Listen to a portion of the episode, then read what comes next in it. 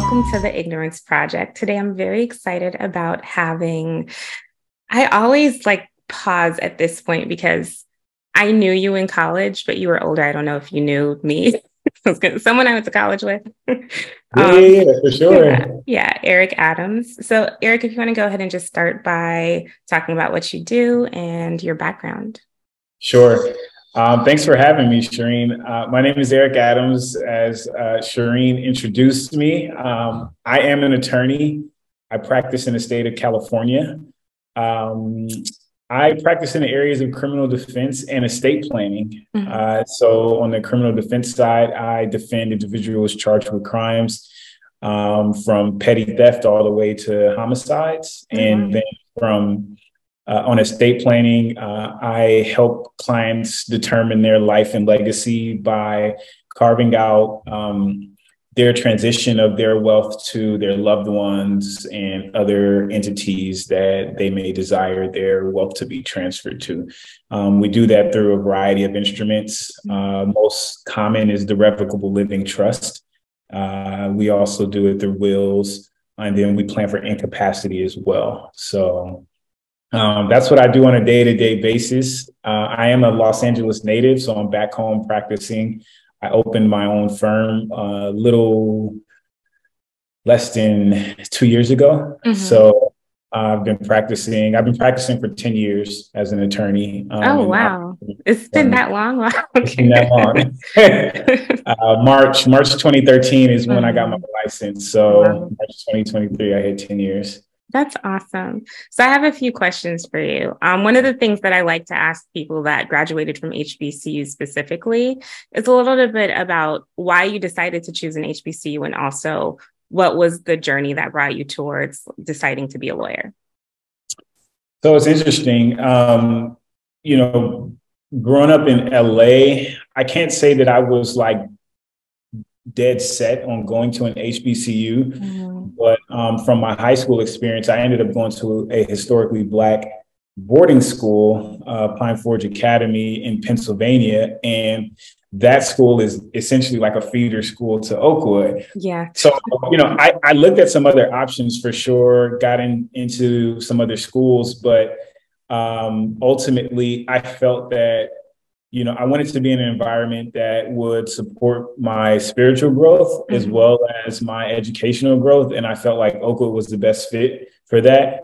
Um, in retrospect, I love the fact that I went to an HBCU. Um, I'm extremely proud of my educational experience. And I think that um, HBCUs really gave me the ability to thrive as an adult. Right. Um, that I don't know that I would have had because I just feel like, you know, at Oakwood, you're kind of like, it's kind of sink or swim a little bit, you know? so, and if you got it in you, you start swimming. And right. so, you know, that's what I did. And that's what a lot of my friends did. Mm-hmm. And, you know, that's why I think the school produces a lot of successful um, professionals or, you know, in, in, in, in multiple capacities. Mm-hmm. Thank you. So, criminal defense, because that is a very I don't want to say unique, but when I think about criminal defense, I think about law and order, right? Mm-hmm. so, what made you decide to go into criminal defense?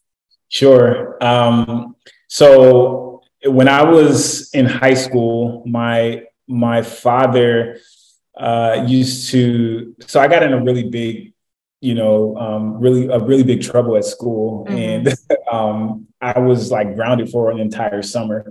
And oh, so wow. one of the books that, so all I had were like books, which right. like you know kind of started my my. I had already loved to read, but it kind of mm-hmm. like helped, you know.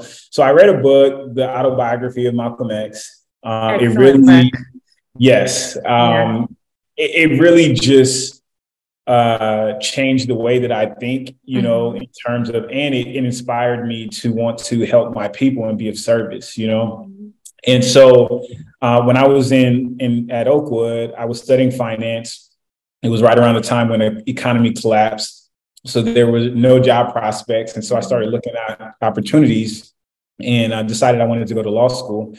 And when I was in law school, um, I got an internship at the Georgia Innocence Project where we helped um, find evidence to um, reopen investigations to individuals who may have been unjustly um, convicted of a crime. Mm-hmm. Then I came across a book, um, The New Jim Crow mm-hmm. by Michelle Alexander, and I read that book and I was like, oh, I know exactly what this I want to do. Wow. So, yeah. Mm-hmm. Well, kudos to you. I think that's very rewarding work. And mm-hmm. thank you for doing it. Um. But that's not what I wanted to talk to you about today. That was just me being kind of nosy and curious. Mm-hmm. I wanted to talk to you today about estate planning. And the reason that I wanted to talk to you about that is um, there was this little show, Insecure. I don't know if you've heard of it, but of course, of course right? one of the episodes of Insecure really tackles the lack of conversations that ha- happen in the Black community, specifically around estate planning and what happens when your parents get sick and they pass, or even when you get sick, or, you know, when things are not in order. So I know mm-hmm. for me, after I saw that episode, um, about a year later, I ended up purchasing a house. And I said, you know what? I need a will because I don't want something to happen to me and the government gets my money. Sure. So, my first question for you around estate planning is what made you pull that focus into your firm? Yes, that's a great question. So, um, we are right now in the greatest transfer of wealth this mm. country has ever seen. Hmm. Um, CNBC uh, produced an article last year that talked about baby boomers um, would be leaving some estimated $68 trillion um, or transferring $68 trillion to their loved ones or individuals, you know, coming behind them. Mm-hmm. Um, I noticed as well that there was a lot of talk about creating generational wealth, but one of the critical components of creating generational wealth is learning how to transfer that wealth to your loved ones. And I noticed that there was a lack of knowledge there. So I just took it upon myself to say, hey, let me look into this and learn more about it. Wow. And so I started studying um, how to create great estate plans, the tools that are available. Mm-hmm. And it was, again, like similar to my inspiration in going into criminal law this was also my inspiration in going into estate planning because I knew that it was something that my people could benefit from, and then any, all people could benefit from um, because you know knowing what to do and how your wealth and how your legacy is going to transfer i think is critically important um, especially considering the time that we're in with the generational uh, transfer of wealth. Right. And when i look at because you mentioned cnbc it's really interesting to see how the pandemic positively impacted the Black community and that more of us were able to purchase houses because of the lower interest rates, right? So I'm one of the people that benefited from that. Um, and with that, I know just personally, I've had conversations with my family, my parents, and I've always been kind of obsessed with like, what happens when you guys get older. mm-hmm. there are mm-hmm. two of us, you know, my parents both come from big families. My dad's one of 10, my mom's one of six. So they have like a network of people to help take care of their parents once they get older. But for me, mm-hmm. it's me and my brother. And I've always thought, how are we going to handle this? And they get really annoyed with me, like, oh my gosh, Shereen, like, you're really extra calm down. Right. But it's a big concern for me. So for me, trying to have that conversation with them, probably because I've been so obsessed about this for so long. Like since I started mm-hmm. working, I've been like, we need to figure out like what happens when you guys retire. And they're like, we've got it handled, but I want to understand. So yeah. for you, what would be a recommendation that you have to people like me trying to have those conversations with their their parents? Um, I, I think what you're doing is definitely good. You know, it's it, it's tough because you know, growing up, like my grandmother, for instance, like my dad learned from some coworkers and things like that, that all of them had insurance policies mm-hmm. on their parents, you know. And so my dad tried to initiate that conversation with his mom, yeah. and she was just like, Are you trying to kill me off? Like, what's going on? You know, right. like, so I, I think that having those conversations and initiating them is the start to um, really getting um, our parents and just those around us to see that you know we we know that it's inevitable that we are going to pass away you know? Um, it's an unfortunate fact of life. And so i think that um, characterizing it or shaping it in the in in the sense of like you know, them sort of extending their duty as parents or their desire as parents to mm-hmm. ensure that their kids are taken care of or that their grandchildren are taken care of, I think is a good way to to contextualize the conversation. Mm-hmm. Um, you know, and you everybody's different, you know, but the reality of the situation is um, everybody has an estate plan. Mm-hmm. And I say that, you know, and I mean that in all sincerity. It's either you define your estate plan or the government defines it for you, yeah. right? And so, um, do you really want the government to determine who gets what, how it gets there, and do you want to pay the government to see that it gets there, or do you want to go ahead, take the time, set aside your own plan, give it to who you want to give it to, whether you want to give it to a charitable entity or you want to give it to your kids, or maybe you know you have young kids and so you want to make sure that the money is there for when your kids are older mm-hmm. that they can access it um, you know considering that they've reached a certain age or they've graduated from college or things like that you know and so i think that talking about those benefits of what estate planning can do are really critical to getting our parents to really have those conversations and at least put something in place, even if they don't want to talk to you about it right. at the outset. Okay, thank you. That's a good point. And um, I know initially, a lot of times, unfortunately, I have this tunnel vision of like, okay, black and white, black and white. But there are other minority communities, of course, marginalized community communities, of course, and when you look at the Americans that don't have a will, Hispanics actually top that list, following Blacks, English speaking Asians, and then ending with whites. So it's just interesting to see how much marginalized communities just don't move forward with having these types of conversations. And I do think that it can kind of seem a little bit gruesome to, to our um, parents and grandparents to even bring these topics up. For sure. Mm-hmm. Yeah. I mean, it, it, it can, it's, it's interesting too, because a lot of people think that maybe they don't have, you know, maybe the assets or the net worth to mm-hmm. warrant creating a, an estate plan. But um, I can assure you they absolutely do most times. And if you have at least just a house, um, one thing, it can be um, beneficial to create a trust even as opposed to a will. Um, really? Okay yeah, because with the will, uh, you still have to go through a, a court process called probate mm-hmm. in order to um, enact the transfer, or ensure the transfer of the assets to your loved ones, uh, who the will uh, uh, leaves it for. Right. With a with a with a trust, you avoid probate, you can avoid the court process. Mm-hmm. And so you can set it up to where your assets are transferred outside of the court, which means that in, in a place like California, I'll give you an example. I um, handled a probate for a client, and her his mother had a home that was about seven hundred and fifty thousand dollars in in worth, and it it costs about twenty thousand dollars to get that house to my client. Wow. Where with a with a trust, it would have been much cheaper and mm-hmm. much less expensive.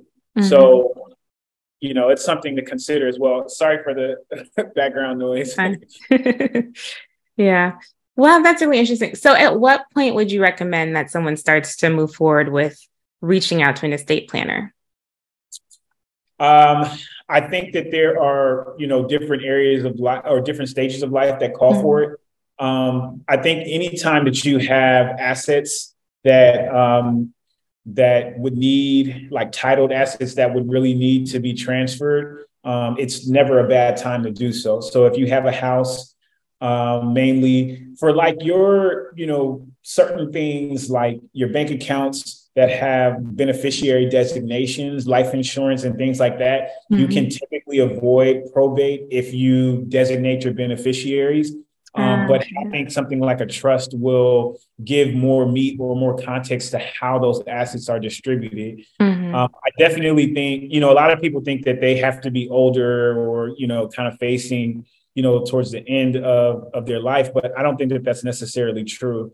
Um, one of the things that we do as an estate planner is determine how your kids are taken care of if you have young kids, mm. you know? Mm. And so you know, some people might might think that, oh, I I, I had a, a godparent ceremony, and so you know everyone knows that if something happens to you, you know, that's not God. Right. God ceremonies are not legally binding. You know, yeah. you would have to get a guardianship plan um, together, naming who you would like to take over your minority kids mm-hmm. and who you would like to not only take physical custody but take custody of the of, of their estate because most kids, and I know mm-hmm. in California and I would imagine most states they cannot just inherit money as a minor. It has to be set up in in, a, in an estate so that they can draw from it at some point when they're older. Mm-hmm. And so, um, if you're a young family um, with kids,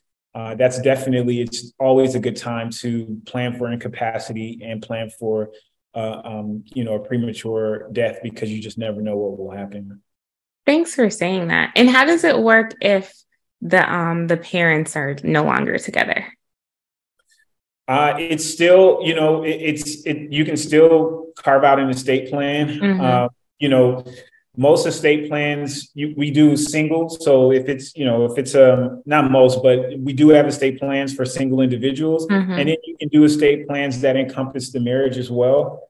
Um, you know, with the marriages, too, sometimes things can be, you know, a little tricky. Um, sometimes couples may not understand this, but you know, when an estate planner is dealing with both people, they're both entitled to, you know, attorney-client privilege and to um, full transparency. And so right. if, you know, one person has like a kid on the side or something that they want to provide for, it might right. get disclosed in the estate planning process, you mm-hmm. know, so, mm-hmm. or it will get disclosed, you know, in, in, in, in most contexts. But, um, yeah, I mean, there's there's there's opportunities in planning for you know all different walks of life, uh, all different stages, and, okay. and, and relationship statuses. Well, thank you. That's all very good to know. So, how can people reach you if they're interested in moving forward with estate planning? Yes. Um, if or if they need a criminal defense attorney. Or if they, or if they need a criminal defense attorney. Yeah. Um, our website is ericadamslaw.com. Mm-hmm ericadamslaw.com. Uh, you can fill out a contact us form on the website that will come directly to me. Uh, you can also, and if you go to uh, you know the website, you have my number, um, my email, all of those things. Um, I am very accessible. So yeah. uh, feel free if you're in California or if you just have general questions about estate planning, I'm happy to answer where I can. Okay. Thank you so much for taking time to speak with me today. Really appreciate it. Thanks for listening. I hope you leave feeling enlightened.